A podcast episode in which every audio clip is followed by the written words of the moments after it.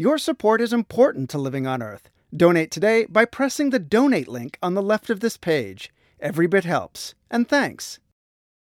Well, the spotlight, if not the interrogation lamp, is on the government agencies that are supposed to safeguard public health from toxic chemicals. David Michaels served as a senior official in one of those agencies. He now directs the Project on Scientific Knowledge at George Washington University's School of Public Health. In his new book, Doubt is Their Product How Industry's Assault on Science Threatens Your Health, Professor Michaels charges companies are actively manufacturing scientific uncertainty to confuse lawmakers and the public. This has become a, a, big industry. What polluters have seen is that the strategy that the tobacco industry came up with, which essentially is question the science, find the controversy, and magnify that controversy, is very successful in slowing down public health protections. And so the scientists who used to work for the tobacco industry are now working for most major chemical companies, certainly the big polluters, creating studies that show the opposite of studies done by government regulators and government scientists. They don't have to show a chemical exposure is safe. All they have to do is show that the other studies are in question somehow. And by raising that level of uncertainty, they throw essentially a monkey wrench into the system. What's happening above that, though, is the Bush administration is institutionalizing that uncertainty. They're building in structures in the regulatory process, in the information flows within the government to magnify that uncertainty and say, well, if there's uncertainty, if there's disagreement, we'll stop, we'll do more studies, we'll do more reviews, we'll make sure everybody involved agrees on the science, which of course they won't, and everything is just stopped. It's paralysis by analysis. Well, you worked in the Clinton administration. You were the assistant secretary in the Department of Energy for Environment, Safety, and Health. Did you see this going on during the Clinton administration? I did. In fact, that's why I got involved in this question, and that's why I wrote my book, Doubt is Their Product. I was the regulator at the nuclear weapons complex in charge of protecting the health of workers, the communities, and the environment around the nation's most dangerous facilities.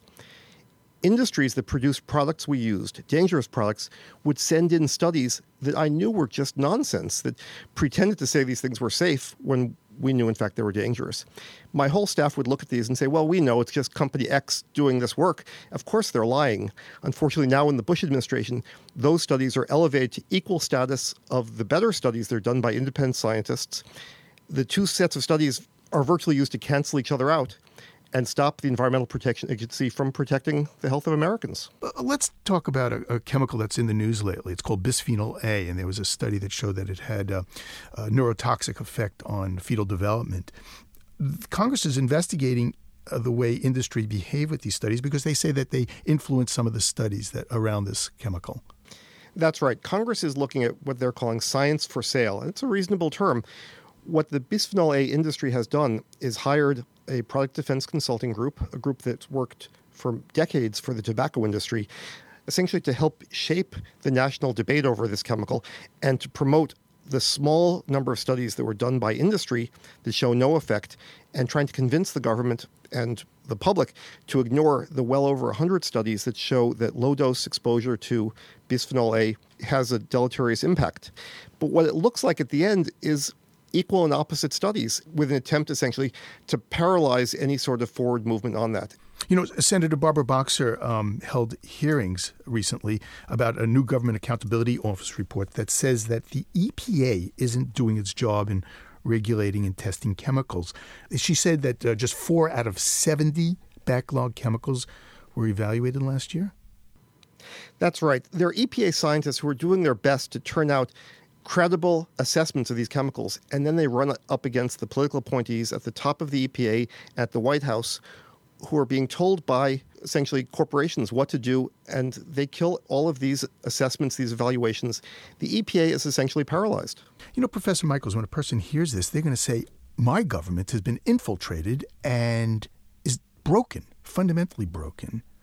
In your book, you actually uh, quote comedian Lily Tomlin and she says, no matter how cynical you are, it's never enough to keep up.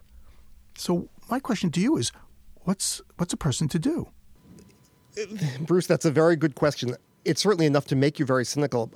We need a lot more transparency, and I'm hoping that the next administration, the next president, whoever that is, guarantees that all of these decisions around how we regulate chemicals, how we measure the effects on people's health, are done in a way that's transparent everybody should see how these decisions are made. The Bush administration is notorious for its devotion to secrecy. In fact, there's every reason to think right now the shredders are all going right now, so we'll never be able to figure out exactly who made these decisions, how, and why.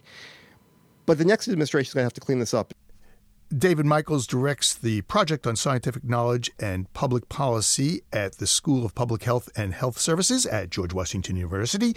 His latest book is called Doubt is Their Product How Industry's Assault on Science Threatens Your Health. Thank you very much, Professor Michaels. Thank you so much for having me on.